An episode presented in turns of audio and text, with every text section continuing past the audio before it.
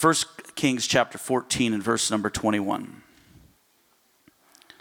Meanwhile, Rehoboam, son of Solomon, was king in Judah.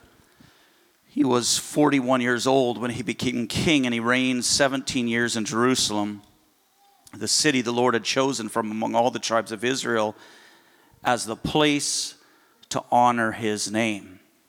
I want you to pay attention to that word honor. Rehoboam's mother was Naamah, an Ammonite. And during Rehoboam's reign, the people of Judah did what was evil in the Lord's sight provoking his anger with their sin, for it was even worse than that of their ancestors. Verse 23 For they also built for themselves pagan shrines and set up sacred pillars and Asherah poles on every high hill and under every green tree. There were even male and female shrine prostitutes throughout the land.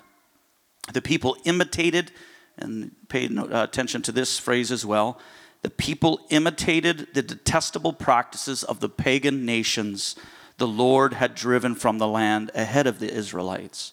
So they were kind of reverting back to what God had just cleansed the land of. This is the people of God. In the fifth year of King Rehoboam's reign, King Shishak of Egypt came up and attacked Jerusalem. He ransacked the treasuries of the Lord's temple and the royal palace he stole everything, including all the gold shields that Solomon had made. Stole them all, all the gold shields. King Rehoboam later replaced them with bronze shields as substitutes, and he entrusted them to the care of the commanders of the guard who protected the entrance to the royal palace. Whenever the king went to the temple of the Lord, the guards would also take the shields and then return them to the guard room. I want to preach to you for a little while on this thought tonight the tragedy of a bronze shield. The tragedy of a bronze shield. I'm going to tell you in advance two thirds of this is going to be preventive medicine and one third of this is going to be challenging us directly. Because it's not only important to know where we're going and what we might become or what could happen to us, but it's also important to know where we are right now and to be challenged where we are in our walk with God right now. So if you put your Bibles down, and if you would lift your voice one more time, I've asked you to do this already, but lift your voice one more time and ask heaven to speak to your heart tonight. Lord Jesus, we want your word. I covet your word spoken to my life. It's the highest word, highest instruction, the highest voice that could ever be spoken to me. And I pray tonight by the anointing of the Holy Ghost, anoint my lips to speak your word, not the words of man, but your word. Anoint my heart, God, to preach with the power of your spirit. Do what no man can do. Set us on the course, God, that you would have us to be on so that this church, that this generation, that these people can impact their city, their province, this country to the glory of your name. That a country that so desperately needs the power of an apostolic church could be that which you called us to be in this time. And we give you the glory and the praise in Jesus' name. Everybody said, Amen. God bless you. You may be seated.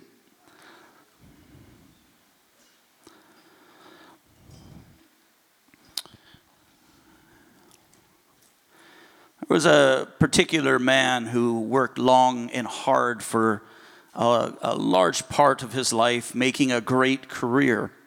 One day, he decided to rest from the work and to live in luxury for his pleasure, which he could now afford because of his immense wealth.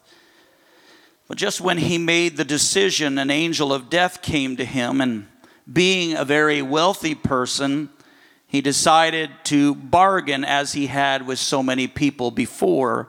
And so he bargained with the angel of death that for whatever price this angel would, would uh, accept, would he spare his life. He bargained for a long time, but the angel was unmoved.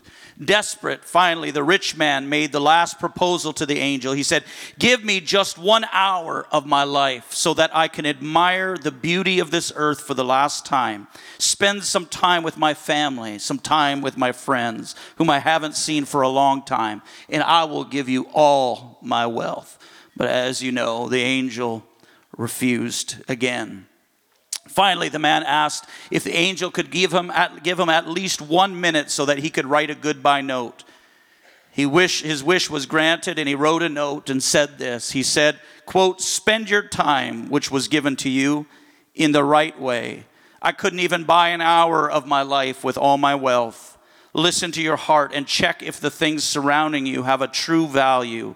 Cherish every minute of your life. I'm sure that in this house tonight are many people who understand that they have often put their efforts and their time into things that have no value for eternity.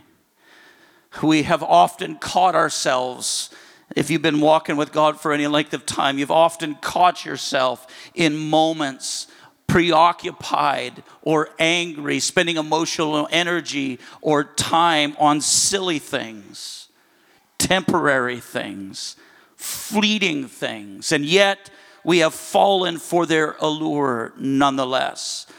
My prayer time over the last few months has increasingly begun to focus on repentance for the condition of the church in general today and for the forgiveness for the saint of God.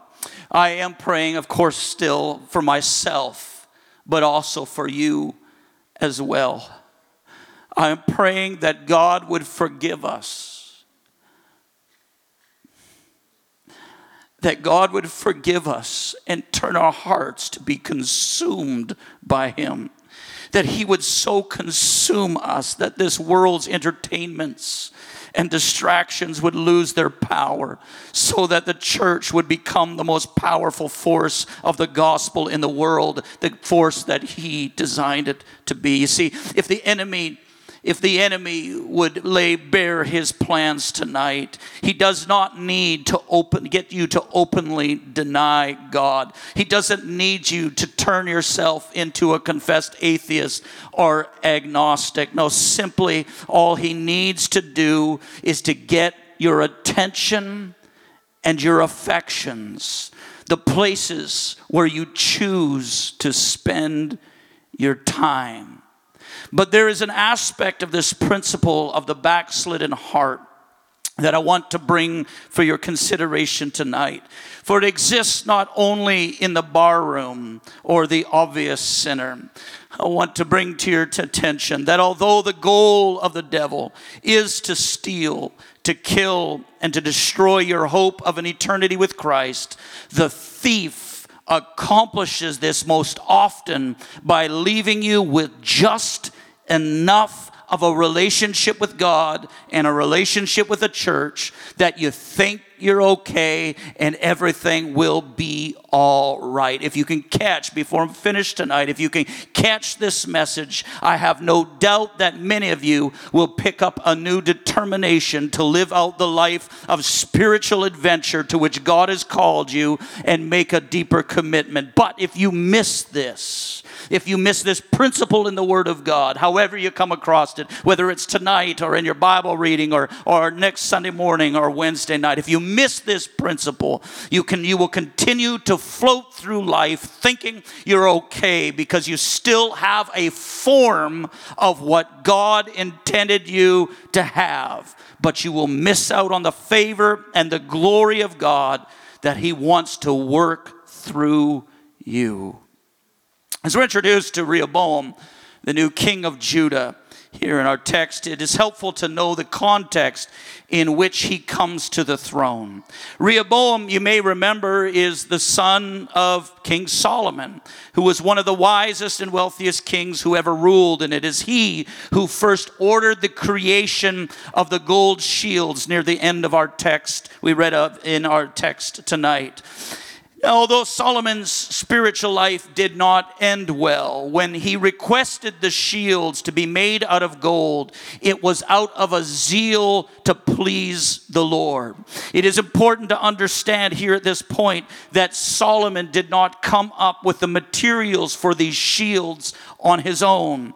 You see, gold in Scripture, most of you probably already know this, but gold in Scripture was used to symbolize God's divine presence and holiness. That's why there was no gold in the outside of the tabernacle in the wilderness until you stepped through the curtains into the holy place, and then everything there was covered in gold, representative of the presence of God, until you made your way into the Holy of Holies and before the Ark of the Covenant, which was also complete completely covered in gold, representing the presence and the glory of the Lord. And so it is for this reason that in the original plans uh, uh, of both the temple and the tabernacle, that God has these shields that are to be taken into the temple, into the inner place, and to be placed there covered with gold. He instructs every piece of furniture in the holy place, every uh, piece of furniture or every uh, instrument in the Holy of Holies to be completely covered with gold. So imagine with me then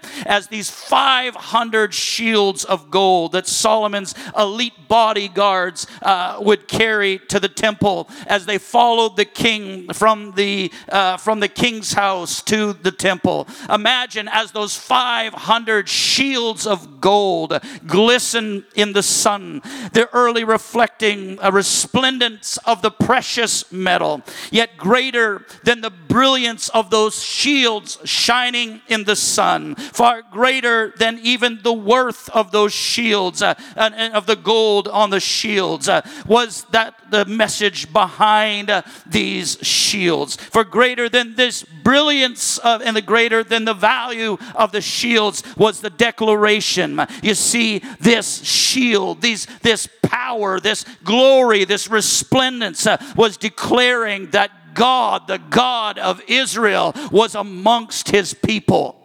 It's very, it's very clear with just a, a small uh, uh, examination of history that these shields were not good for much practical use.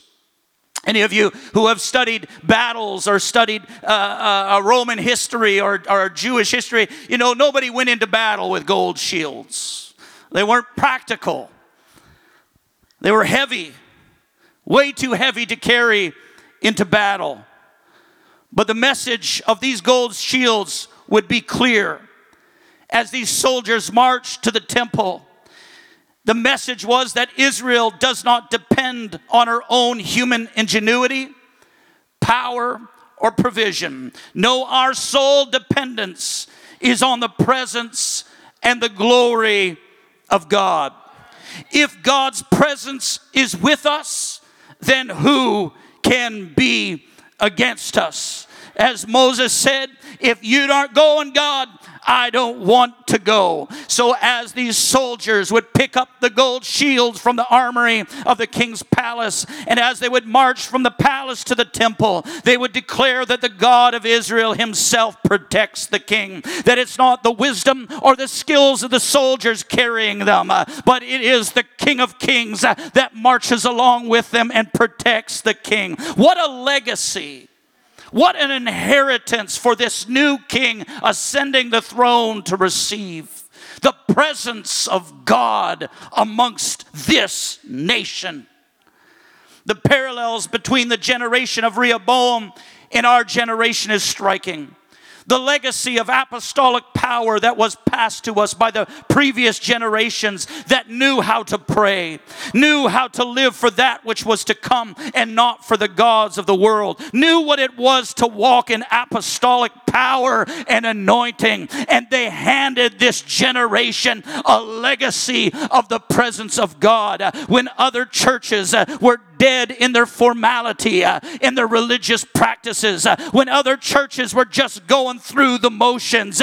You and I received an apostolic inheritance of people that knew that it was God that made the difference in our services, that it was not the quality of our singing, that it was not the greatness of our preaching or the oratory of it, but it was the presence and the power of God that kept this church and led this church and was the preeminent thing in this church. And so it was with broken heart that we watch within five short years of ascending the throne, Rehoboam would lose the majority of the wealth that he had inherited. The mighty kingdom that his father and grandfather had built with God would be split and degraded until finally, in our text, the Bible says that a small king, not even one of the most powerful that the world had seen, but just another king of one of the other nations, would steal the gold shields from the armory and take them away back to his country. The kingly heir of an empire, Rehoboam, in no time was the master of a depleted state. But how? The, the question for us right now is how did this happen? Why such a fall? How can a kingdom move from being positioned in the power and the glory of God into a shell or a hollow reflection of what used to be? How does this happen? The answer is found in verse 22 through 24 of our text.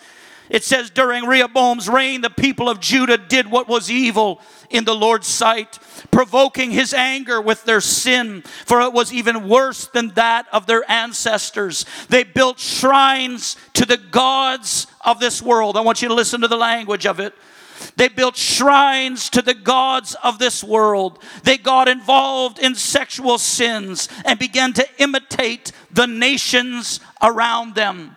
In spite of the warnings of the preachers of their day, Israel insisted on going their own way. They wanted God to just leave them alone while they pursued their own lusts and desires. I, I want to pause at this point and say that sometimes those lusts and desires don't look like overt sin, uh, they look like good things and godly things, uh, but they're covered in flesh. Uh, these men somehow believed that because they still had the temple, they could add whatever other worship they desired to the relationship with God and still be okay. I still go to church. I still have the temple. Verse 25 of our text tells us that because of Rehoboam's sin, King Shishak of Egypt came to attack Jerusalem. He ransacked the temple of the Lord, Israel's most holy place. He stole everything in the house of the Lord, including the gold shields that Solomon had made. Rehoboam's pursuit of the wrong things had opened the door for the enemy to come in and steal symbolically the thing that matters the most, the one thing that separated them from every other nation of the world the presence and the glory of God in their midst. This settling for compromise opened Rehoboam and his family and his entire kingdom to the attack of an enemy nation. No doubt this is heartbreaking for God to watch, but there is something subtle that I want that happens next that I want to bring to your attention because this is where it comes to where we're at. You see, King Rehoboam had a solution to the devastation. He had an answer for what had been stolen. And so he decided to make new shields in place of the stolen ones. So, because he no longer had any gold, he had to find a substitute. And he found that bronze could be crafted to look a lot like the gold shields. And just as those resplendent golden shields of Solomon spoke a silent message of God's glory and presence, so too did these substitutionary bronze shields speak a message. And that was God's presence, God's provision, God's protection are gone. But these new shields made so much sense. I'm sure that Rehoboam thought bronze was a decent substitute. After all, bronze did have some value. And I don't know if you know this, but you could polish bronze to look shiny and attractive, almost like gold. To understand the significance of the loss, though, of these gold shields and the replacement with bronze, you need to understand that there is a big difference between gold and bronze. First, one of Solomon's large gold shields today would be valued at over $450,000 for one shield. Well, one large bronze shield of from that Solomon made would be valued at $80. There's a big difference between 450,000 and 80. But more than that, the gold of those shields weighed twice as much as the bronze shields. So you need to understand something and the significance of the weight of these shields to understand what the glory of God that we speak of that departed was. The word glory, the, the glory that we refer to all throughout the Old Testament and even into the New Testament, generally represents the Hebrew word kabod, with the root idea of heaviness and so of weight or worthiness. So when we talk about the glory of God, we're talking about the weight of his presence, the weight of his power. It is used of men to describe their wealth, their splendor, or their reputation. But the glory of Israel was not her armies, but the glory of Israel was Yahweh. And the weight that those shields represented uh, reminded the soldier every time they picked it up. Yes, they were shiny. Yes, they declared the resplendence of God, but they also declared the weight uh, and the glory of the God that they served. Every time they marched, uh, they marched with a heavier arm as they remembered we're not carrying shields like the armies of the nations around us, uh, but we carry shields uh, that are representative of the glory of God that was among us. But now, now that the gold shields are gone and the bronze ones are found in their place, they're reminded all over again. As the king says, It's the day that I've got to go to the temple. The guard guards make their way into the king's armory, and one by one, uh, they slip their arm through the handles of the shield. And as they go to pick it up and turn around, uh, it doesn't it doesn't bow their arm like it used to bow. And they're reminded as they make their way out of the armory uh, and as they begin to lead the king to the temple on their way to the house of the Lord. Every step of the way, they're remembering things are not like they were before. The glory of the Lord Lord isn't with us. We're going to the house of God, but God is not going with us. Uh, the maintenance of the shields was also different. Gold shields needed almost zero maintenance to keep their shine and, and their polish, while the bronze shields needed constant rubbing to keep the tarnish off and the shine on. Coin collectors have a trick for telling the difference between a gold and a bronze shield, even beyond the weight. What they would do, I'm told, uh, uh, uh just by doing a little bit of research on this, uh, I'm told that the go- that uh, uh, coin collectors will take the coin and they'll rub the coin between their fingers until it gets warm, and then they can smell their fingers. Why? Because gold coins don't produce an odor, while bronze coins have a stink. Rehoboam's bronze shields held the odor of human stench, human effort, human strength. There was a constant need for work and effort to keep them shining. Rehoboam was pathetically trying to keep up former appearances. He was pretending that the presence, the provision, and the protection was still there, but the glory was gone. The picture of Rehoboam's pathetic attempt to substitute bronze for gold is heartbreaking. And yet, I want to ask you, seated here tonight, how often do the people of God masquerade through life with cheap imitations because they too have lost that which was precious because of unfaithfulness or compromise or outright disobedience? How often, man or woman of God, do we endeavor to keep up an outward appearance of spiritual health when in reality, our souls have lost their freshness, our spirits have lost their zeal, and our faith has lost its power. It is far too common to find amongst ourselves those that have traded in gold shields for bronze ones, and in the process, they have convinced themselves that it is good enough. They're easier to carry, they have the same form, they make a shiny impression just like the gold ones. So, why, preacher, are they so wrong?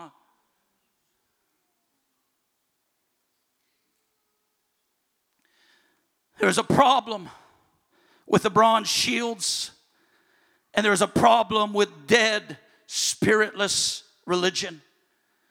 Paul wrote to Timothy in 2 Timothy 3 and said, You should know this, Timothy, that in the last days there will be very difficult times, for people will love only themselves and their money. They will be boastful and proud, scoffing at God, disobedient to their parents and ungrateful. They will consider nothing sacred. And watch this verse, skipping to verse 5. He says, They will act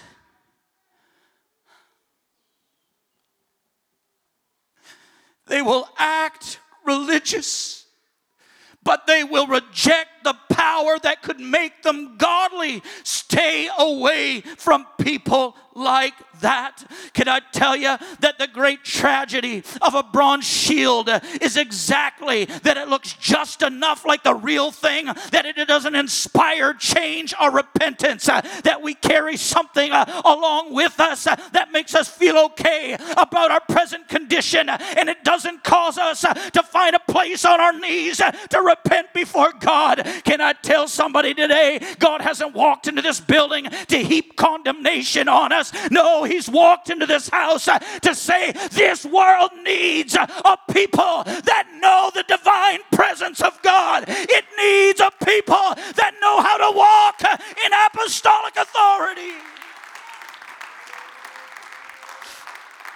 The tragedy of a bronze shield is that too many will settle for a second rate experience, a good enough substitute. They have religious activity without spiritual transformation.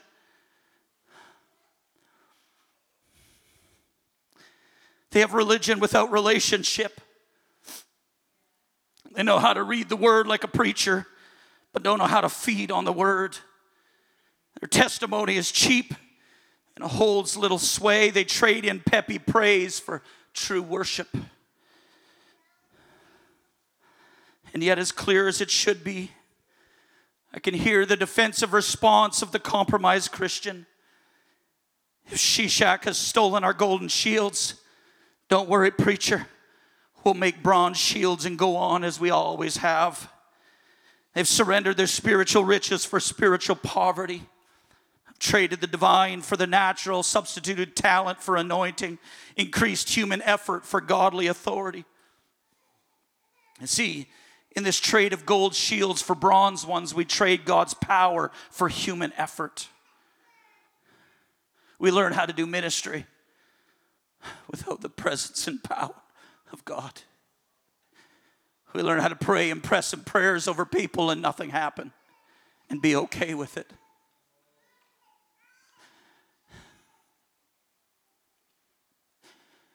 We learn how to go entire lifetimes knowing about what's possible, but never pursuing it. Hearing the stories, but never ever making our own ones being satisfied with bronze shields and never going back after the enemy to get the gold ones back for ourselves. Oh, I know the compromised Christian can still look spiritual. We know our Bibles. We attend church, still marching to the temple as before. We lift our songs of worship louder and more skilled than ever. Yet we live in disobedience. We tolerate sin. We worship superficially because we've lost our gold shields. I wonder, is there anybody here tonight that would recognize? the tragedy of a bronze shield in your own life, not just in the church in general, but in your own life, that would recognize you have traded commitment for carnality, consecration for compromise, obedience for excuses. The tragedy of a bronze shield is that it testifies every time it is pulled out for use that it represents a people that have been pulled out for God's purpose, but stripped away of that power, trading the greater for the lesser.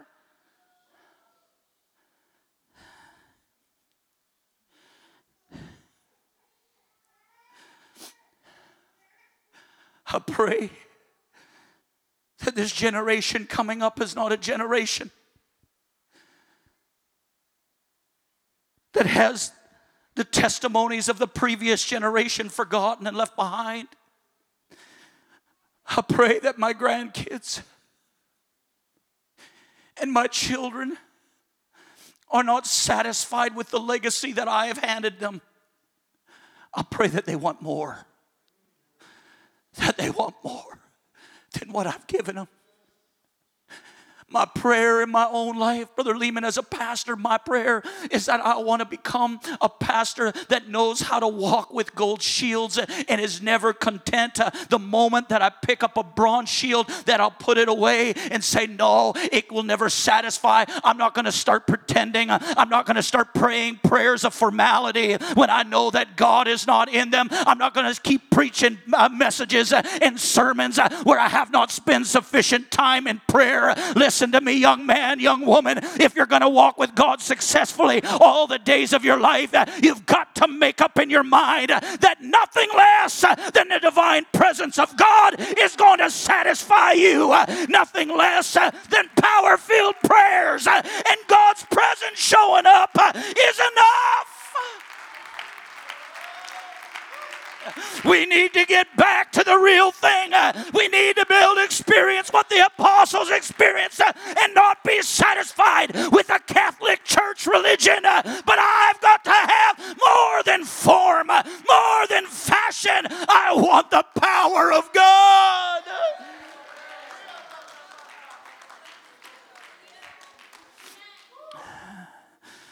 At any time, at any time, Rehoboam could have found a place of repentance. Why didn't he go after the gold shields? Why wasn't there something that came to Rehoboam's mind or heart when the shields were stolen? God, whatever we've done to get us to this place, would you forgive us? Forgive us of sin. Lord, if we have become a less powerful church than the church you designed us to be, if I have become a less powerful preacher, if I have become a less powerful husband in my home, a less powerful father, a less powerful man, young man or young woman of God, if I have trended that way, God, would you forgive me? Forgive me for the sin of distraction. Forgive me for allowing the enemy to come and to take uh, away that which you invested in me. Uh, I'm I'm not satisfied. I'm going to go after the enemy until I get back uh, what represents not, and not just what represents, uh, but what is the power and the glory and the weight of the crucified Christ. It is the cross that we carry, not just on our shoulder, but in our hearts. The blood of Christ shed for you, but not you only, but for your family. Not for your family only, but for that coworker and that man or woman uh, that you have had a burden on your heart for.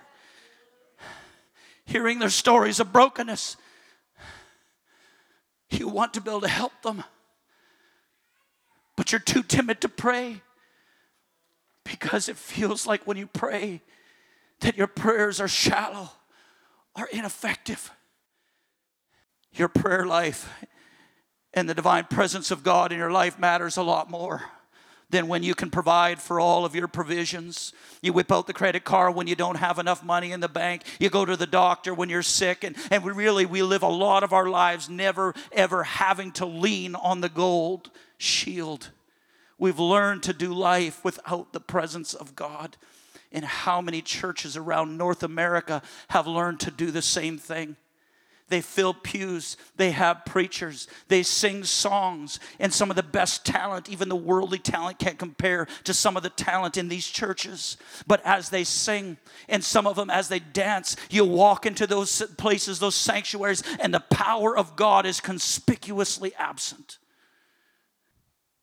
There's shields, but there's no presence when you show up in somebody's life, when you get into the world uh, and, and, and uh, uh, reaching the world uh, and touching the world and trying to show the world there is a God that is still working uh, miracles. There is a God that is still saving souls. I've come to tell somebody it'll arrest your attention because those bronze shields, uh, when you stand in that living room and you put your hand on them and anoint them with oil and you begin to pray with them, you remember in those moments, bronze shields are never going to be enough enough uh, because bronze shields uh, aren't going to bring a revival. Bronze shields aren't going to bring healing to the broken lives. Uh, this world needs a church that knows how to pray, that knows the presence of God, and is never happy with a substitute.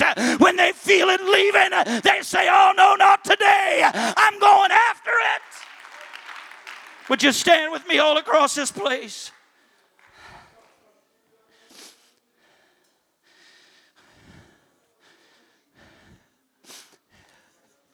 All across our churches today are homes, families, and individuals who were once rich with divine wealth, but now sit ransacked and barren because the enemy was allowed access. Somehow they continue to think that their scattered religious activity is good enough, yet is nothing more than brass trying to shine like gold. The great tragedy of the bronze shield is that instead of pursuing after that which they lost, they frantically polish their bronze shields with more works, hoping it will suffice. When Thomas Aquinas visited the Pope and was being shown the splendor of the papal treasures, the pontiff remarked with great pride, he said, You will observe that the church no longer has to say, Silver and gold have I none. To which Aquinas answered quickly, Neither can she say, Rise up and walk. You see, Saint Shishak has stolen the gold from the church and its believers many a family. I'm not talking about a mass. I'm, I'm so thankful for the apostolic move of the Holy Ghost. And I know our churches, and this church is one of the, the core representatives of what it is to take an apostolic heritage and implement it, but on an individual level.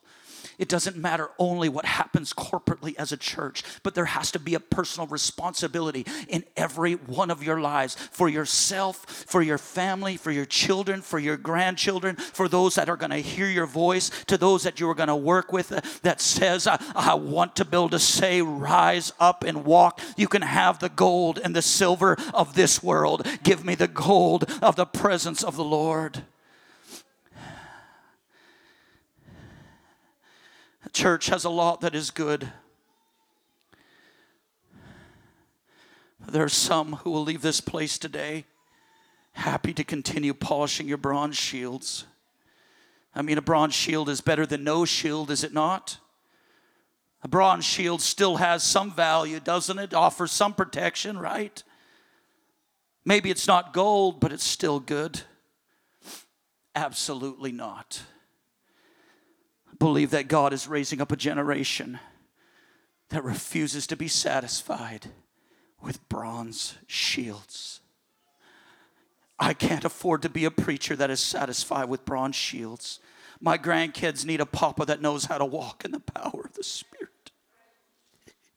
Your kids need parents that know what it is to touch God regularly in their prayer closet. Our world needs a church that knows how to travail in the altars and do the investing in prayer and separation from the fresh, fleshly pursuits of this world. A people that know the value of the divine and refuse to settle for anything less than the God's presence Himself. I want Him back.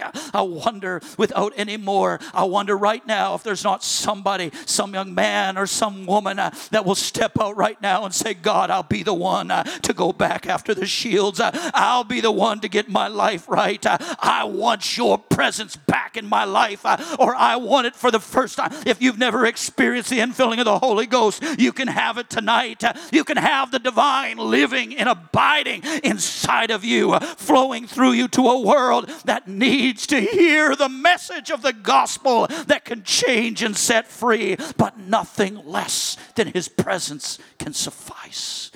Would you find a place would you find a place to put in the work tonight? I know it might not be comfortable. I know it might not, I know that the right chords might not, yet be struck. I know that there might not be the right emotion in beginning this moment, but you can make up in your mind, God, forgive me. Forgive me for every distraction. Forgive me for the abundance of entertainment. Forgive me for looking to this world's answers to fill the gap of the gold shields. Uh, God, would you forgive us as a church? Uh, forgive us, forgive us as a church. Uh, turn our hearts back to you. Uh, God, that this church would be so on fire that the moment that a sinner walks through the doors of the church, uh, they could tell the presence of God is here. Uh, that the Shekinah glory of the Lord, the shining of your presence would be so palpable and so present that the sinner would fall to their knees in repentance. I pray that my life would be so sold out, so saturated by your presence, Lord. Come on, somebody cry out. Uh, somebody dig in. Uh, I know it's uncomfortable. God has not called you to be a, a soldier for peacetime. Uh, God has called you to be a soldier in a battle. This is war. It takes uh, us putting our hands in the hands of God to get back what was stolen. Jesus, hear the cry of your people tonight. Lord, hear our prayer. We've got to have you. I need you. I need you in my family. I need you in my own life, in my day to day walk. I need divine appointments. I need your spirit flowing in my life and flowing over to those that I am in contact with. God, I want to be able to pray for those that are sick and see you heal. I want to be able to pray for the lost and the addicted and see them set free. God, we got to have what you